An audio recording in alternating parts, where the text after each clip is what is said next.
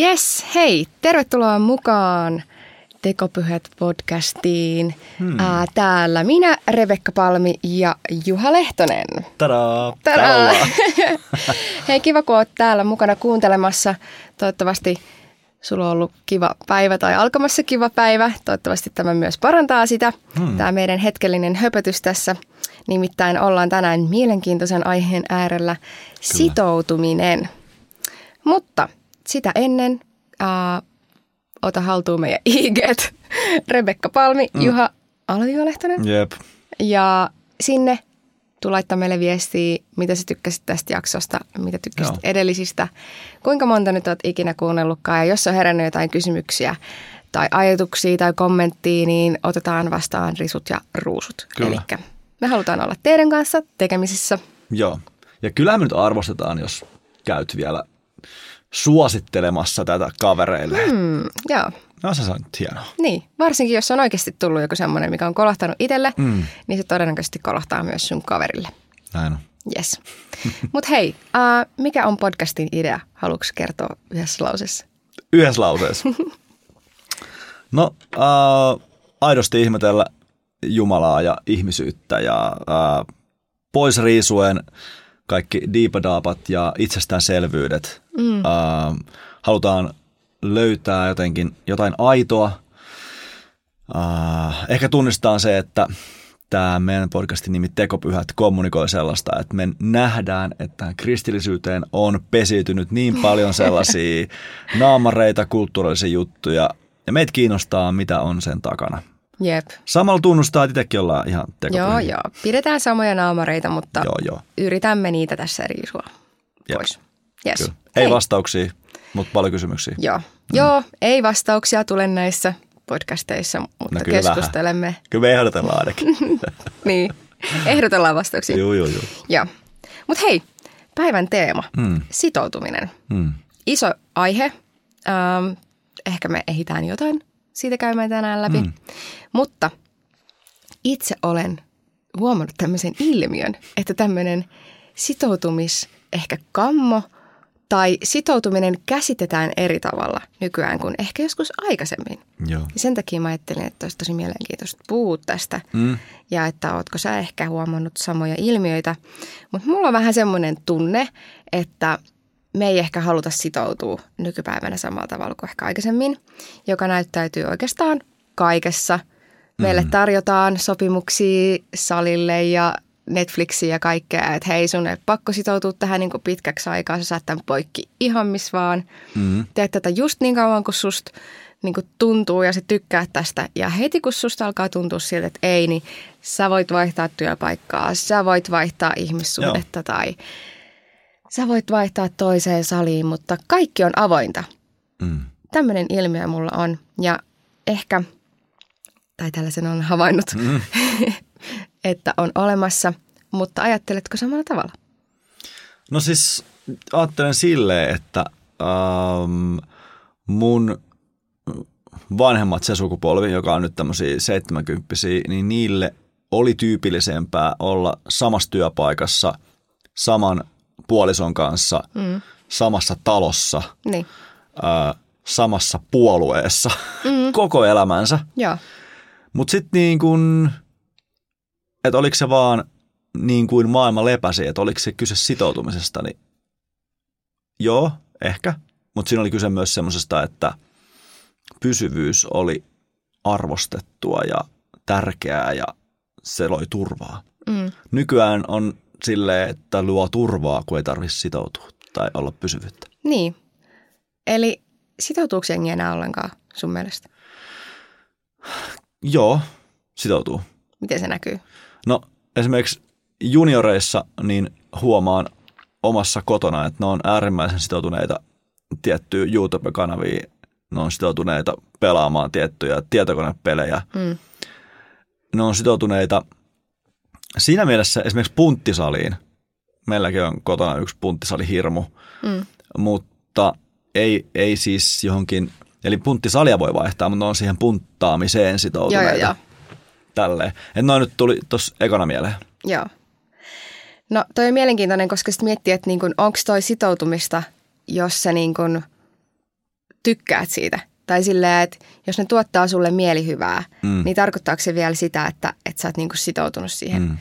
Tavallaan niin mä ymmärrän ton niin pointin, mutta sitten jos mä vaikka mietin, itse olen niin nuorisopastorina ja katsoo niin vaikka nuorisotyön näkökulmasta, niin jos mä vaikka pyydän jengiä palvelemaan tai jotain muuta, niin kyllä se ensimmäinen ehkä ajatus, ei välttämättä edes nuorten kohdalla siis yleisesti, mutta ensimmäinen ajatus ihmisellä on se, että no mitä mä saan tästä.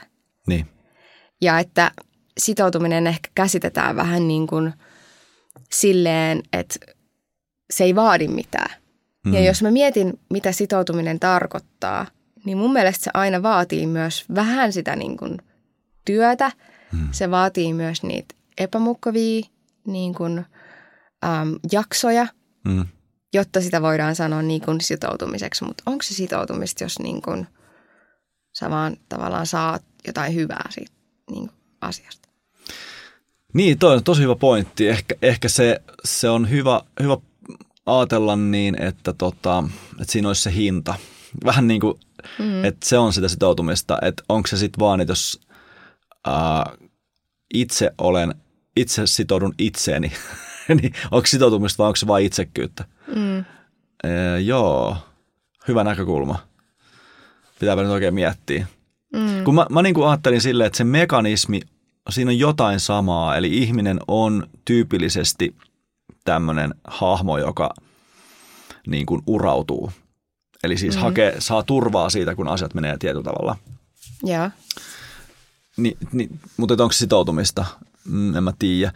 Mutta just se, että joku nyt vaikka Junnu sitoutuu seuraamaan jotain YouTube- tai TikTok-kanavaa, niin onko se sitoutumista? Niin. No onko se? No on siis periaatteessa niinku, se on uskollinen varmaan sille tyypille. Joo. Mutta tavallaan sehän on niin kaukainen juttu. Tai siis niinku, että eihän se elä sen ihmisen kanssa. Aivan. Tai joku tietokonepeli tai jotain muuta. Et kun mä nopeasti katoin vaikka niin kun sitoutumisesta, mä luin eri juttuja, ja niin yleensä se niin kun vahva määrite siinä on se, että se, mihin sä sitoudut, niin teillä on joku päämäärä tyyppisesti niin kun yhdessä. Aivan. Tai siihen on joku niin kun arvopohja, mihin sä niin kun haluat tavallaan, mitä kohti sä haluat mennä tai mitä sä haluat rakentaa tyyppisesti. Niin mä vaan mietin, että niin kun puuttuuko toi osa-alue jotenkin nykyajan ehkä kulttuurista tai semmoinen niin kuin ajatusmaailma, että me rakennetaan nyt vaikka esimerkiksi yhdessä tässä niin kuin jotain parempaa. No, en mä tiedä, tämä menee nyt filosofisen puolelle tämä keskustelu. Mä rupesin miettimään fanikulttuuria. Siinä ihmiset sitoutuu, se liittyy tähän tubettamiseen ja TikTok-meininkiin ja näihin, niin että siinä ihminen sitoutuu siihen seuraamaan, siis kuulemaan sitä ilman semmoista oikeata suhdetta. Myös sitoutuu sen arvoihin tosi nopeasti, tapaan käsittää aikaa, rahaa, tälleen näin. Eli tavallaan niistä tulee niinku siis muutakin kuin silleen click follow, mutta silleen oikeasti seuraajia. Et se on syvempi kuitenkin kuin vaan se. Ja sitten varsinkin, jos sä tiedät, että mulla on kavereita, jotka seuraa samaa, niin te oottekin kollektio. Hirveän sitoutuneita siihen. Mutta en mä tiedä. Mulla tuli tästä mieleen, kun sitten kuitenkin on nykyään on semmoinen cancel-kulttuuri niin. aika vahvasti. Että jos sä oot nyt sitoutunut vaikka johonkin, ketä sä fanitat, ja sä oot ajatellut, että okei, silloin vaikka tällaiset arvot ja muuta, että sä haluat just sen takia seurata sitä, että on niin kuin sun tyyppinen tyyppi. Aivan. Sitten kun se tekee yhdenkin virheen, niin sä oot valmis feidaa sen. Välittömästi. Se on tosi kevyt. Joo. Eli sit se ei olekaan ollut sitoutumista. Niin. Aivan. Siis tää on just se pointti, mikä näkyy mun mielestä niin kuin kaikessa sillä, että se näkyy meidän ihmissuhteissa ja ehkä me voidaan tästä aasinsiltaan mennä kohta siihen, että miten tää näkyy seurakunnassa, mutta sä voit vaihtaa seurakuntaakin aika helposti. Toi on kyllä hyvä pointti, koska siis nyt mietitään jotain. Tämä ei ole politiikka-podcastia, voin olla tässä aivan nyt vedellä vihkoon, mutta näin itse asiaa hahmottelen, että kun oli korona-aika, niin kaikki rakasti Sanna Marinia. Ja sitten kun vähän niin kuin korona meni ohi, niin sit löydettiin kaikkea juttuja, miksi niin kuin sit onkin silleen, että se niin kuin mokas kaiken tyyppistä juttua. Niin. Ja no, ehkä muuallakin kuin politiikassa, mutta yksi virhe, nimenomaan. Peli on pelattu. Just tää. Joo. Ja musta on aika niinku pelottava ilmiö. Siis siinä mielessä, että jos mä oon rakentamassa Jumalan valtakuntaa, mä haluaisin niinku olla viemässä sitä eteenpäin tässä maassa. Mä oon rakentamassa seurakuntaa. Ja kulttuuri on se, että kuitenkin jonkun täytyy olla siellä niinku liidaamassa. Jep. Ja jos sä teet yhdenkin virheen, niin sä oot valmis niinku tyyliin vaihtaa seurakuntaa, sä oot valmis niinku loukkaantumaan koko liikkeelle kyllä. ja niin kuin koko jutulle, niin toi on mulle tosi häiritsevä niin kuin juttu. Että niin kuin, no me ehkä puhuttiinkin tuossa aikaisemmin tässä, että kehen sitoudutaan. Niin kuin varsinkin jos mietitään niin kuin seurakuntakontekstissa niin kuin tota asiaa, niin on luonnollista, että sitoudutaan tietyllä tavalla johtajiin, pastoreihin. Mutta sen ei pitäisi olla se pohja, vaan meidän pitäisi niin kuin hengellisinä johtajina opettaa ihmiset sitoutuu Jumalaan. Sitoutuu siihen Jumalan agendaan, mikä on koko ihmiskunnalle. Ollaanko menetetty tavallaan se pointti siitä? No, tämä tulee nyt ihan niin kuin elävästä elämästä, tämä niin kuin ajattelu, mitä tässä nyt... Niin. Elikkä joo ja ei, kun siis...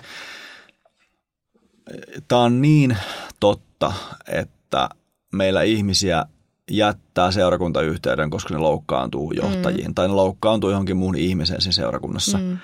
Ja meillähän niin kuin, just on tämä ideaali, sitoudu Jumalaan, sitoudu seurakuntaan. Eli tämmöisiä tosi isoihin käsitteisiin, mitä on vaikea hahmottaa. Mutta kun se nyt vaan menee niin, että ne isot käsitteet, ne on konkreettisesti meidän elämässä niiden ihmissuhteiden kautta. Ja jos ne ihmissuhteet menee rikki ja mä petyn ihmissuhteisiin, niin kyllä mä tosi nopeasti vedän yhtäläysmerkin. Eli tämä koko systeemi on ihan niin kuin sitten niksnaks. Eli mä silleen niin kuin haluaisin myös ymmärtää sitä, joka jättää seurakunnan siksi, että se seurakunnan johtaja on ääliö. Ja samaan aikaan mä silleen, että ei se niin voi olla. Että tämä on isompi juttu kuin se yksittäinen ihminen siinä seurakunnassa. Ja onko mä muka itse tästä vapaa? Että kun mä mietin, mulla menee niinku sukstristi jonkun tyypin kaa, niin kyllä mulla on ihan jäätävä duuni. Totta kai. Että mä allekirjoittaisin sitä koko juttu, jos mä pystyn allekirjoittamaan sitä niinku vaikka sen niinku seurakunnan johtajaa tai jonkun tämmöisen niinku vetäjää. Niin ehdottomasti. Mutta sitten jos vielä niinku katsoo vähän niinku tuota käytännön puolta, että mä ymmärrän tonne, että voi niinku just loukkaantua vaikka jollekin tietylle ihmiselle tai johtajalle siellä seurakunnassa ja sitten se on vaikeaa. Mutta on myös mielenkiintoinen se, että jos ei se seurakunta anna sulle 100% sitä, mitä sä niinku haluut ja että se olisi sen näköinen, mitä sä haluut, jos et sä saa tehdä sieltä aina just niitä asioita, mitä sä haluat, niin sä vaihdat ns. Parempaan seurakuntaan.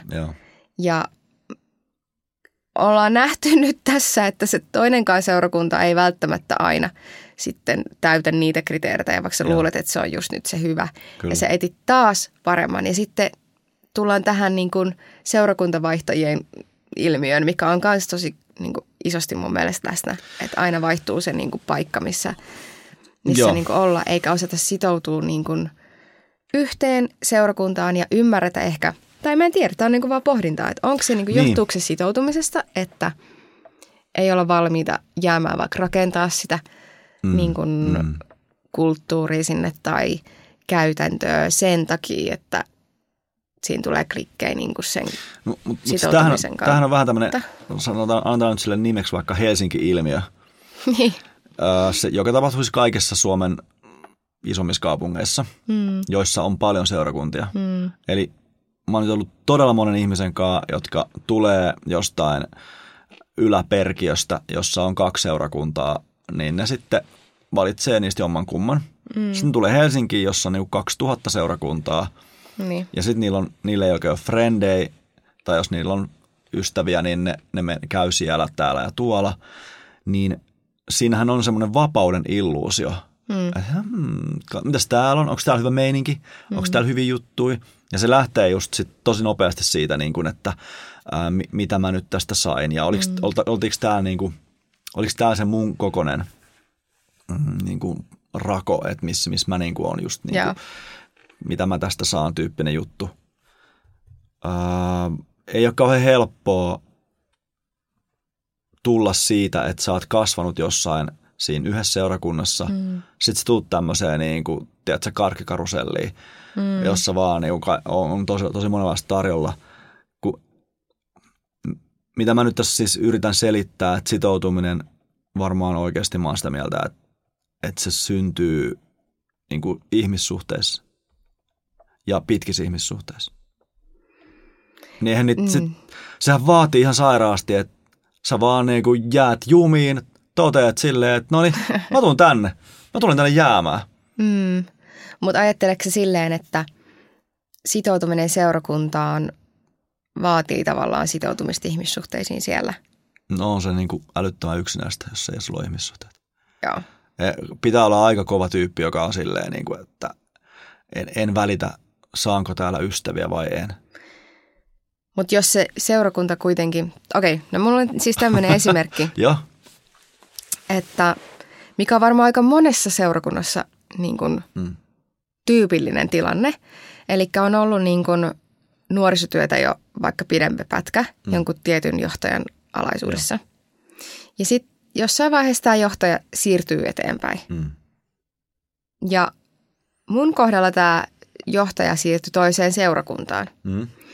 Jolloin tämä niin kuin nuorten porukka meni vähän silleen hämmennyksiä, oli silleen, että mitä tapahtuu, koska mä koin nyt varsinkin tällä jälkikäteen, kun olen miettinyt, mitä siinä oikein tapahtui, niin ne oli ehkä sitoutunut just siihen niin kuin johtajaan enimmäkseen, eikä välttämättä niin vahvasti siihen työhön, vaikkakin siellä porukassa oli paljon niin kuin ystäviä ja niin kuin ei ollut kyse siitä, etteikö niitä ihmissuhteita olisi ollut siellä seurakunnassa. Joo.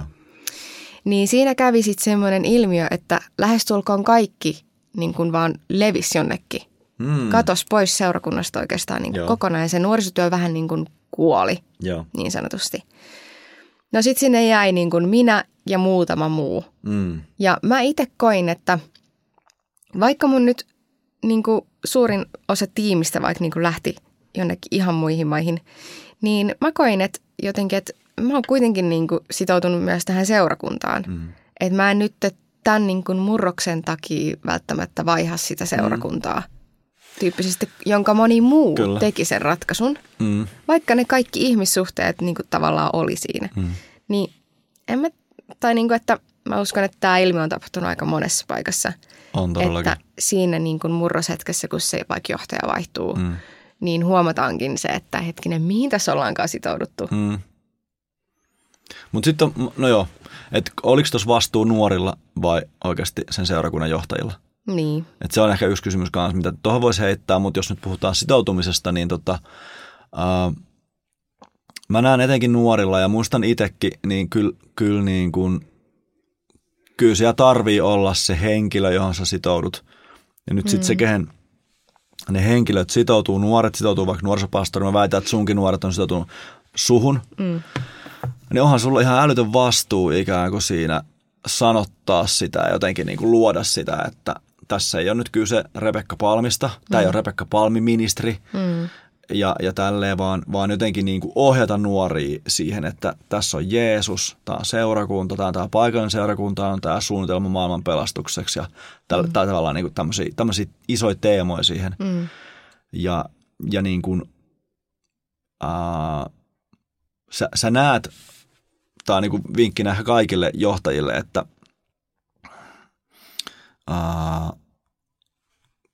ehkä sanoisin näin, että järjestä nuorten iltoa, missä et itse ole paikalla. Ja kato, mitä tapahtuu. Todellakin. Ja niin kuin kysy sitten niiltä johtajilta, että miten se meni ja kehen ne kiinnittyi. Niinpä. Koska on hirveän tyypillistä, että kun johtaja tulee paikalle, niin kaikki katseet kääntyy häneen ja niin kuin ikään kuin se niin kuin kaikki odottaa, että hän sanottaa ja toimii, mitä seuraavaksi niin kuin tapahtuu, joka on, siis ei ole väärin, vaan se vaan nyt on näin. Jep. Niin mitä tapahtuu, kun johtaja poistuu paikalta? Niin, joo, ihan superhyvä. Okei, no nyt on kuitenkin, mä oon jutellut aika monen niin kuin seurakuntatyöntekijän kanssa, että mikä meininki, mitä kuuluu. Aika monesti tulee niin kuin esille niin kuin ensimmäisenä tämä, että no ei ole vapaaehtoisia. Elikkä mä nyt vähän silleen niin kuin jotenkin lasken yksi yhteisen tähän sitoutumiseen, ettei välttämättä ole sitoutumista siihen palveluun tai palvelmispaikkaan tai mitä tahansa. Eli aika niin kuin iso tavallaan tämän hetken semmoinen ongelma niin kuin seurakunnissa. Niin mä nyt heitän täältä tämmöisen 5 pointtia.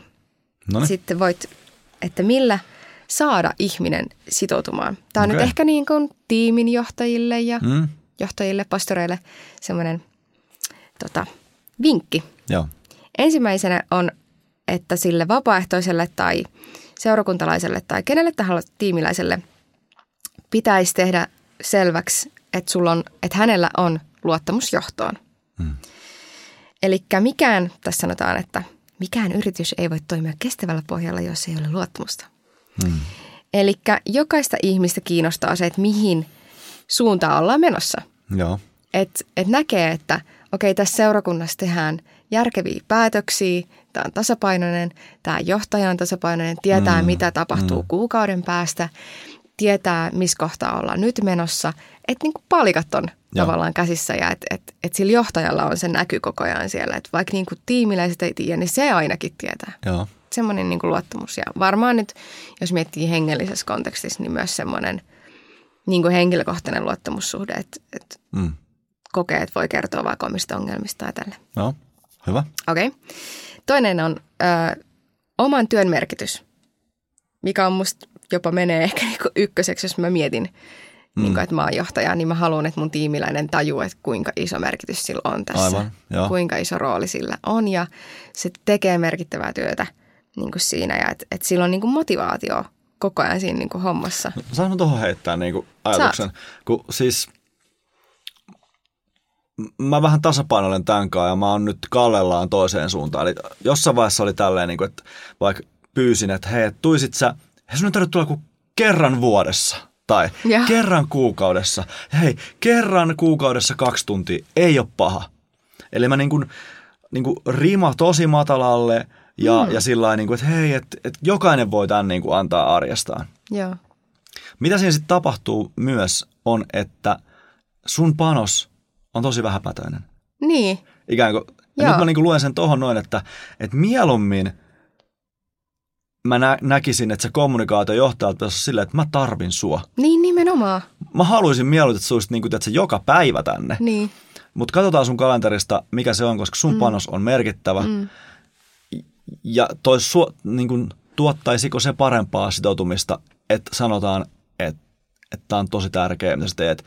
Ja niin kuin sitoudu niin kuin useasti mieluummin kuin vaan kerran.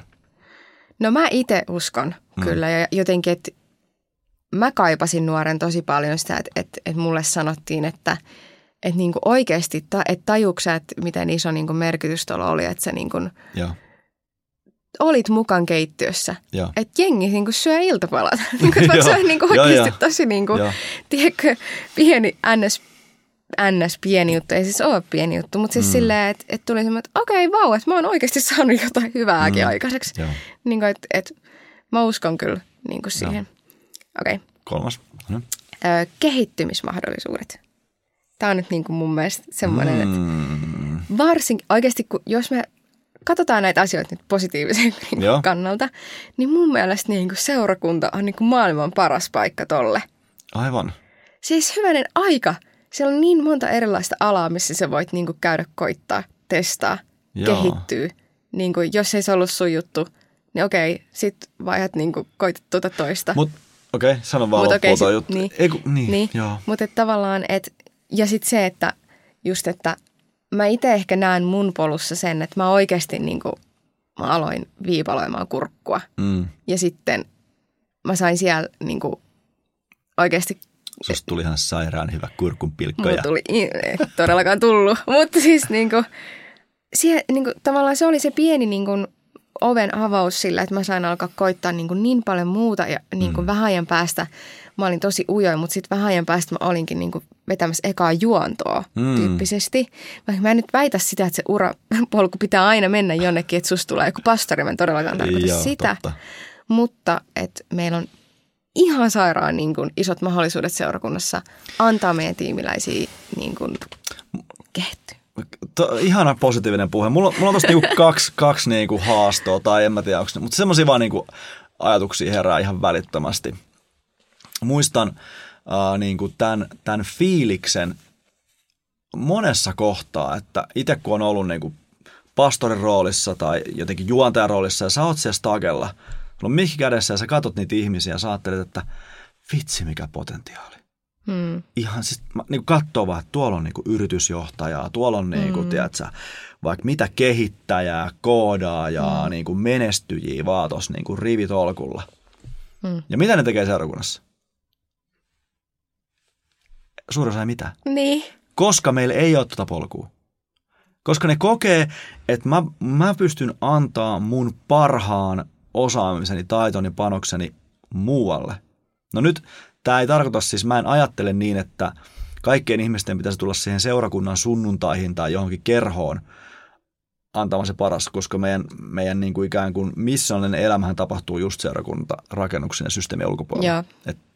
Kyllä. Ei siihen ei mennä. Mutta vaan siis se, että ihanaa, kun sä olet noin positiivinen, mutta mulla on sellainen olo, että me ei kyllä osata tuota. Mutta nämä 5 pointtia on nimenomaan nyt johtajille, jotka haluavat, että ihmiset sitoutuu. Aivan. Ja voi nämä ottaa ihan omaa elämää muutenkin, jos haluaa harjoitella sitoutumista. Mutta nimenomaan. Eli pitää, jos me ollaan silleen, että jengi ei sitoudu, niin pitäisiköhän johtaja katsoa itseään peilistä, että miksei, jos tätä polkua ei ole osattu rakentaa. Hyvä huuto. No niin. Sitten 4. kohtallaan. Tämä on ihan koko saarna. Ihan just ollaan 5. pointissa. Kohtallaan loppurukaus. 4. tunnustus onnistumisesta. Rohkaisu. Oikeasti musta tuntuu, että me ollaan niin jotenkin liian suomalaisia tonkaan. Me ei osata rohkaista jengiä tarpeeksi. Ja mun mielestä meidän pitäisi opettaa meidän seurakuntalaisia rohkaista toinen toisiaan enemmän, kun ne onnistuu jossain. Joku menee heittää ylistyksen ekaa kertaa tai joku menee todistaa ekaa kertaa. Niin hyvänen aika mun mielestä koko yhteisön pitäisi tulla silleen, että vitsi miten hyvä juttu ja että sä vedit niin hienosti. Se on vaan yksinkertaisesti nyt faktaa tässäkin paperilla, että se on yksi sitoutumisen osa-alue, että meidän täytyy osaa. Toi on niin totta. Siis mä olin justiin eilen tilaisuudessa, missä pastori sanoi, haluan kiittää kaikkia tapahtuman osallistujia ja vapaaehtoisia ja en nyt lähde erittelemään, sanomaan yhtään nimeä, koska varmasti unohdan yhden ja sitten joku loukkaantuu. Ja me tajutaan tämä keissi. Mutta se, mitä se useimmiten tarkoittaa, että ei kiitetä, koska jos mä en muista kiittää kaikki, parempi olla hiljaa. Niin. Se on musta suuri vääryys. Jep. Ja mä itse tuossa toimin vähän eri tavalla ja sit mokaan myös siinä. Eli mä just yritän kiittää julkisesti ääneen ja pointtaa, että sinä ja te. Ja sit mä aina unohan jonkun. Ja se on se riski, mutta yleinen kiitos on yleinen kiitos. Niin. Mieluummin nostaa. Kyllä, mä oon samaa mieltä. Siis, että mä en muista enää, kuka mulle on sanonut, mutta joskus, että julkinen tunnustus, vaikka se tuntuu kuinka kiusalliselta välillä tai että jotenkin semmoiselta, mikä se sanoo, tekastulta. Mutta silti se on äärettömän tärkeää, että sä annat julkista tunnustusta ihmisille. Kyllä. Et en tiedä, mikä se juttu on, mutta se vaan on niin. Se on super tärkeää. Mun mielestä lisäksi tuohon pitää siis luoda ihan rakenne. Kyllä. Siis seurakunnassa, että se ei voi olla siitä kiinni, että muistaaks joku kiittää, vaan vapaaehtoisarmeijan kiittämiseen pitää luoda säännöllinen struktuuri, että me varmistetaan se, että jokainen saa kiitosta. Kyllä, just näin. Halleluja. Ja tämä viimeinen menee ehkä vähän tähän samaan, mutta sosiaalinen tuki, eli se ympäristö siinä, että sä kuuntelet, sä otat huomioon, sitä tyyppiä ja sitä kautta varmaan rakentuu just enemmän sitä luottamustakin ja muuta. Mutta just ehkä toi, että se yhteisö siinä, varsinkin jos nyt peilaan tätä siihen seurakuntajuttua, että vaikka johtajat antaa sitä julkista tunnustusta, niin silti se koko seurakunta on tavallaan, että jos me nyt sanotaan, että me ollaan perhe, niin sitten me ollaan. Että sitten tuetaan toinen toisiaan me. No hei, Rebekka, nyt kun sä oot vetänyt täältä viisautta peliä, niin missä sanoista itse feilaat eniten? Nois sun 5 pointissa. Siis johtajana vai siis Sähän nyt tässä oot vapaaehtoisjohtaja, yksi pastorin isoimmista vastuista, niin en missään.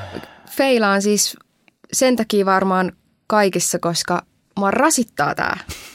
Oikeasti mua rasittaa, että mulla ei ole mukamas aikaa tehdä näitä. Joo. Ja siis koska tämähän vaatii sitä, että sä kokoat sun tiimiä enemmän paikalle ja sä näet niitä, sä vietät niiden kanssa oikeasti aikaa. Mutta kun meillä on 5100 miljoonaa työtehtävää, mitä meidän pitää tehdä, niin meiltä jää tämä tärkein osa tavallaan tekemättä, kun meillä ei ole siihen nyt aikaa. Ja mä en usko, että tämä on vaan mun ongelma, vaan monen muun pastorin ongelma, kun pitää istua jossain palavereissa, jolle ei ole mitään merkitystä.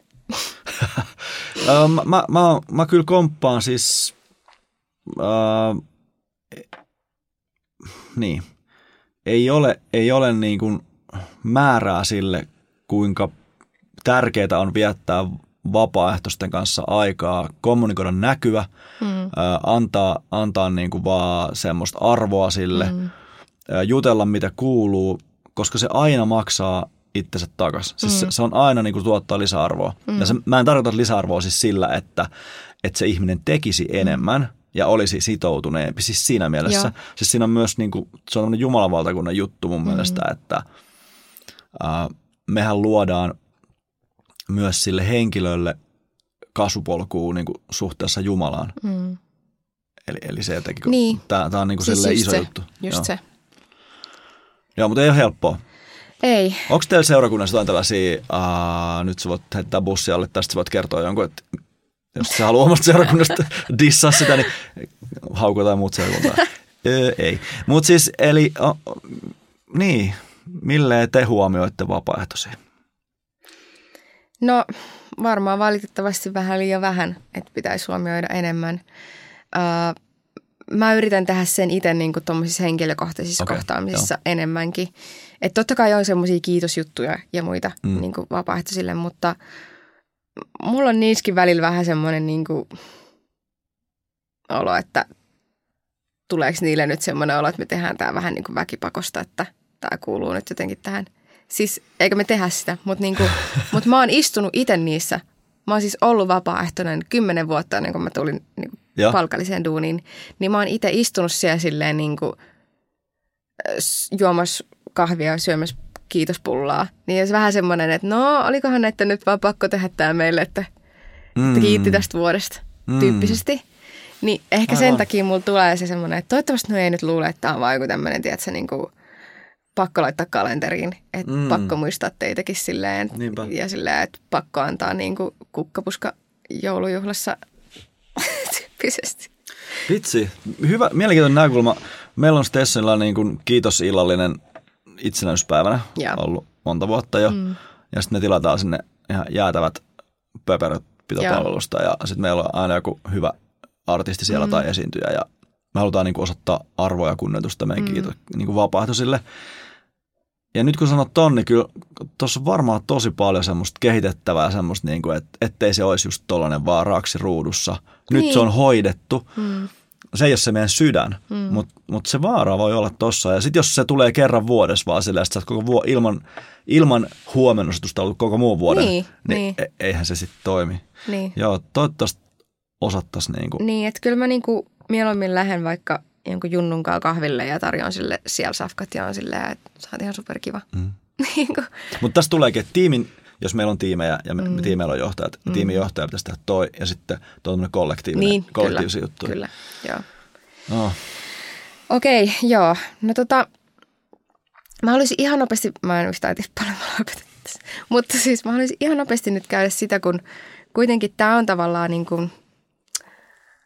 pinnalla oleva asia, tämä ns. Vaikea sitoutua ja tämmöinen sitoutumiskammo, joka näkyy tosi vahvasti myös ihmissuhteissa. Silleen, että ihmiset ei välttämättä halua sitoutua yhteen ihmiseen. Ja avioliittokäsityskin on ehkä yhteiskunnassa vähän semmoinen, että no miksi mennä naimisiin, kuitenkin varmaan tulee ero tyyppisesti, että haluanko mä nyt vaan yhden ihmisen kanssa jakaa tätä koko mun loppuelämää. Niin kuin on ollut, että onhan tämä nyt aihe vahvasti pinnalle. Mä huomaan, että ihmiset vaihtaa seurustelukumppaneita niin kuin tosi silleen helposti. Kyllä.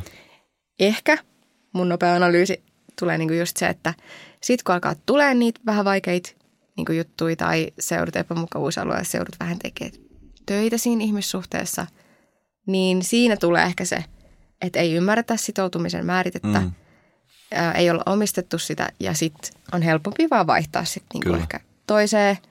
Saatat vähän niin kuin ne kermat kakun päältä niin kuin jokaisesta suhteesta. Ja sitten vaan tulee ehkä joku tapa. En mä tiedä. Ei se välttämättä ole mikään semmoinen, niin kuin, että haluaisi niin kuin toimia silleen. En tiedä. Oletko huomannut samaa ilmiöä? No sanon vaan sellaisen, että joo, olen huomannut. Ja niin kuin ehkä se, en tiedä mistä se johtuu, mutta onko sitten, että on sitoutunut joskus ja on tullut niin satutetuksi siitä, että sitten pelkää sitä. Niin. Mutta mä haluaisin väittää, mä niinku todellakin haluaisin väittää, että et tämä on totta, että et sitoutuminen tuo niinku palkinnon. Että sitoutuminen tuo niinku voi tuoda tosi isoa tyytyväisyyttä ja onnellisuutta elämään. Mä nyt ehkä ennen kaikkea puhun vaikka niinku parisuhteen kautta, mutta kyllä mä ajattelen sen seurakuntaan ja muihinkin ihmissuhteisiin.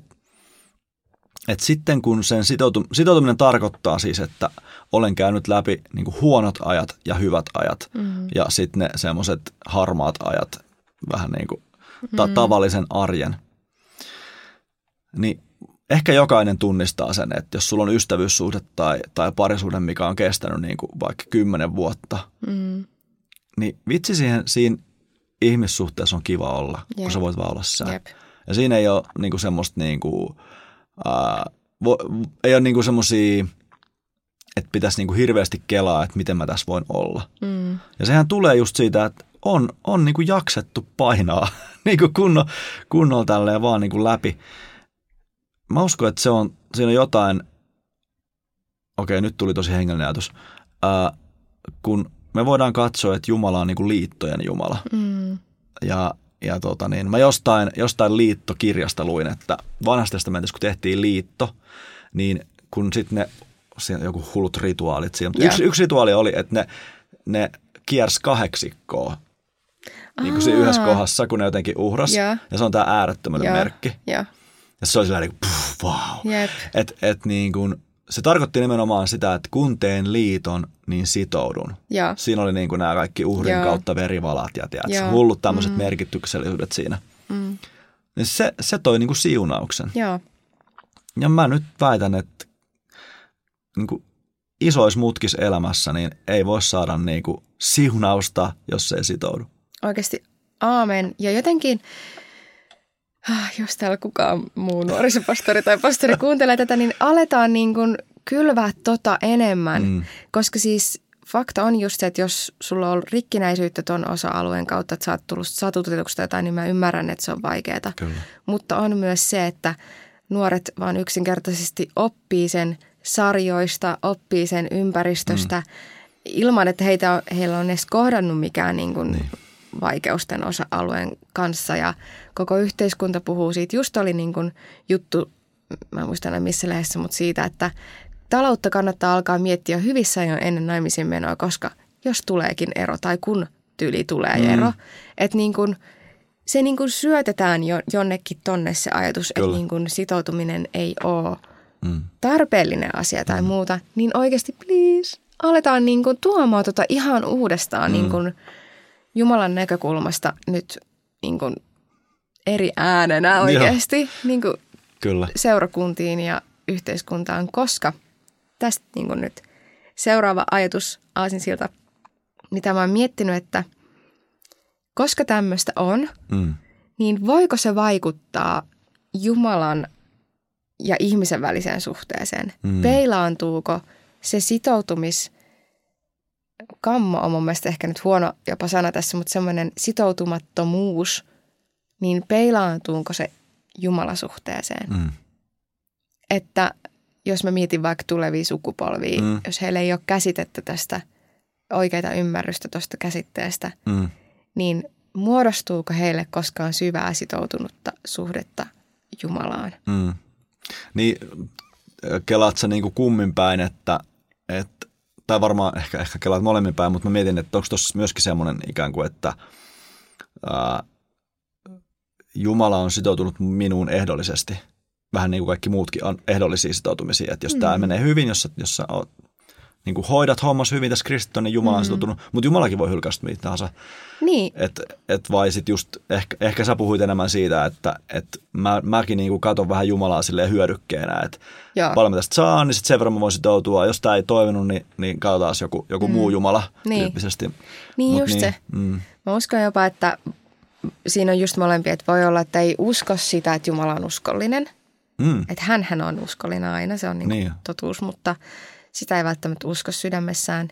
Ja sitten jos tulee vaikeita aikoja elämässä tai Jumala päättääkin olla hetken hiljaa, niin se on sulle niin iso niin kuin semmoinen sitoutumismerkki niin tavallaan, että okei, että Jumala ei ollutkaan niin kuin sitoutunut muhun, koska sitä vastausta ei tullut heti. Kyllä. Tai mä en halua sitoutua tämän keissin jälkeen enää Jumalaan, koska ei se auttanut mua.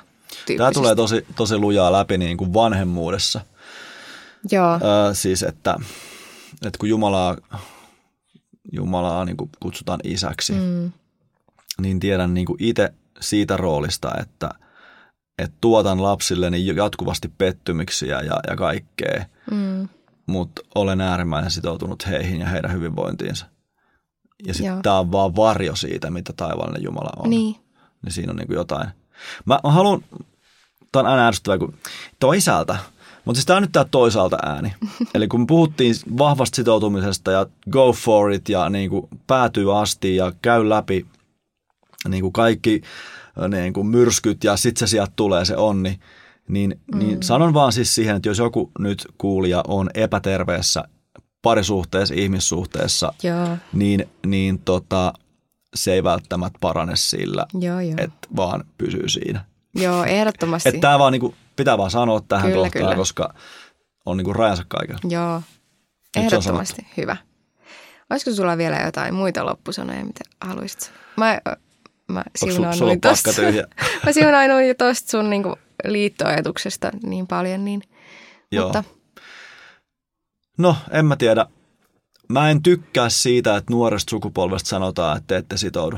Mä en tykkää siitä, että meillä on tällainen niin kuin narratiivi, jota mä itse vahvistan, että kun porukka ei sitoudu. Mikä on, niin kuin, jos mä kysyn pastorille, että mikä on tämän suuri ongelma, se on tämä. Porukka ei sitoudu, että tarpeeksi rahaa. No nyt sä annot aika hyviä vinkkejä, niin kuin mitä pitäisi tehdä, mutta että jos joku on pielessä, tämä nyt on tällaista, että Lehtonen täällä mäyhää, mutta nyt kun on, saa mäyhätä, niin jos joku on pielessä, niin katseet kääntyy johtajaan. Joo. Siis sori vaan, mutta se ei ole niiden vapaaehtoisten syy. Todellakin. Vaan mä väitän, että seurakunta ehkä on monesti epäonnistunut siinä, millä tavalla, kun meillä on siis semmoinen historia, että me tullaan, niin kuin se viittasit alussa, että aikaisemmin sitouduttiin.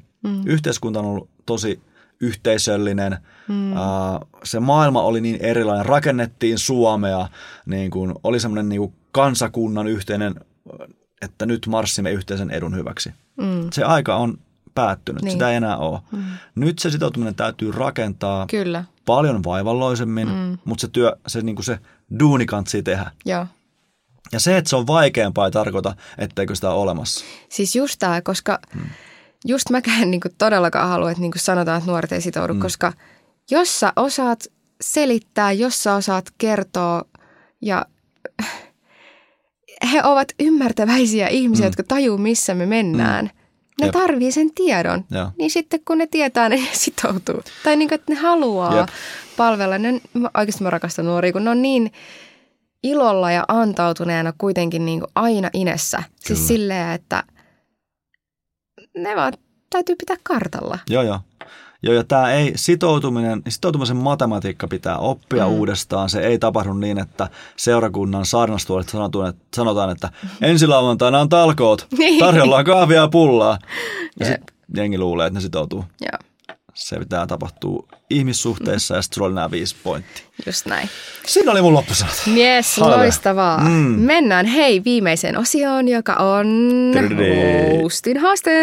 Yes. Ja tää on meidän nuorteilla olisi niinku ehkä kulutetuin peli. Okei. Joten mä ajattelin, että vetää sen sullekin. Eli päästään pelaamaan. Aha. Voinko mä voittaa jotain? Mä tarjoan sulle... No ei tässä voi voittaa. Tai siis joo.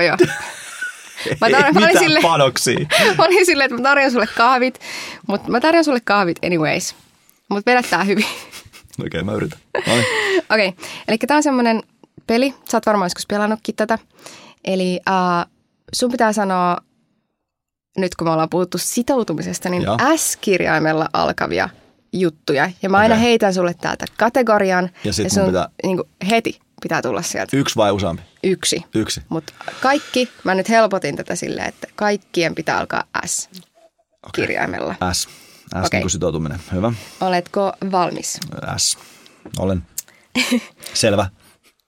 Ensimmäinen kategoria. Kaupunki Suomessa. Siljärvi. Wow. Suomalainen kappale. Suo yli kaiken mä vain rakastan. Onko se tuolla nimellä? Suo yli kaiken mä rakastan. Okei. Okay. Suvivirsi. Okei. Okay. Savannin eläin. Zebra. Vaatemerkki. Seppälä. Ei sitä enää olemassa, mutta on se ollut. Okay. Parempaa seppälä. Mä hyväksyn tuon. Mä en oikeasti siis itse edes keksinyt tuossa mitään. Raamatun hahmo.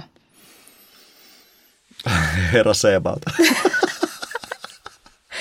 No, okei. Okay. No, Salmo, okei. Okay. Puulaji. Saarni. Pääsimme läpi. Joo, onneksi olkoon. Saaks toivoa cappuccinoa? Joo. No niin. Saat cappuccinon tämän jälkeen. Kamo. Hei, loistavaa. Hienosti suoriuduttu tuosta pelistä. Ehkä pärjäät jopa meidän nuorteillassa tuossa. Just. Niinpä. Mutta hei, aletaan lopettelemaan tätä. Me halutaan kiittää teitä. Paljon kiitos. Jotka siellä katselitte ja kuuntelitte. Laittakaa viestiä meille ja ensi kerralla onko aiheena? En mä muista. Ei muisteta. Mutta se selviää. Ihan sikahyvä aihe. Ihan käsittämätön. Sairaankova aihe tulossa ensi kerralla. Joo. Yes, pysykää linjoilla. No niin, moi. Moi.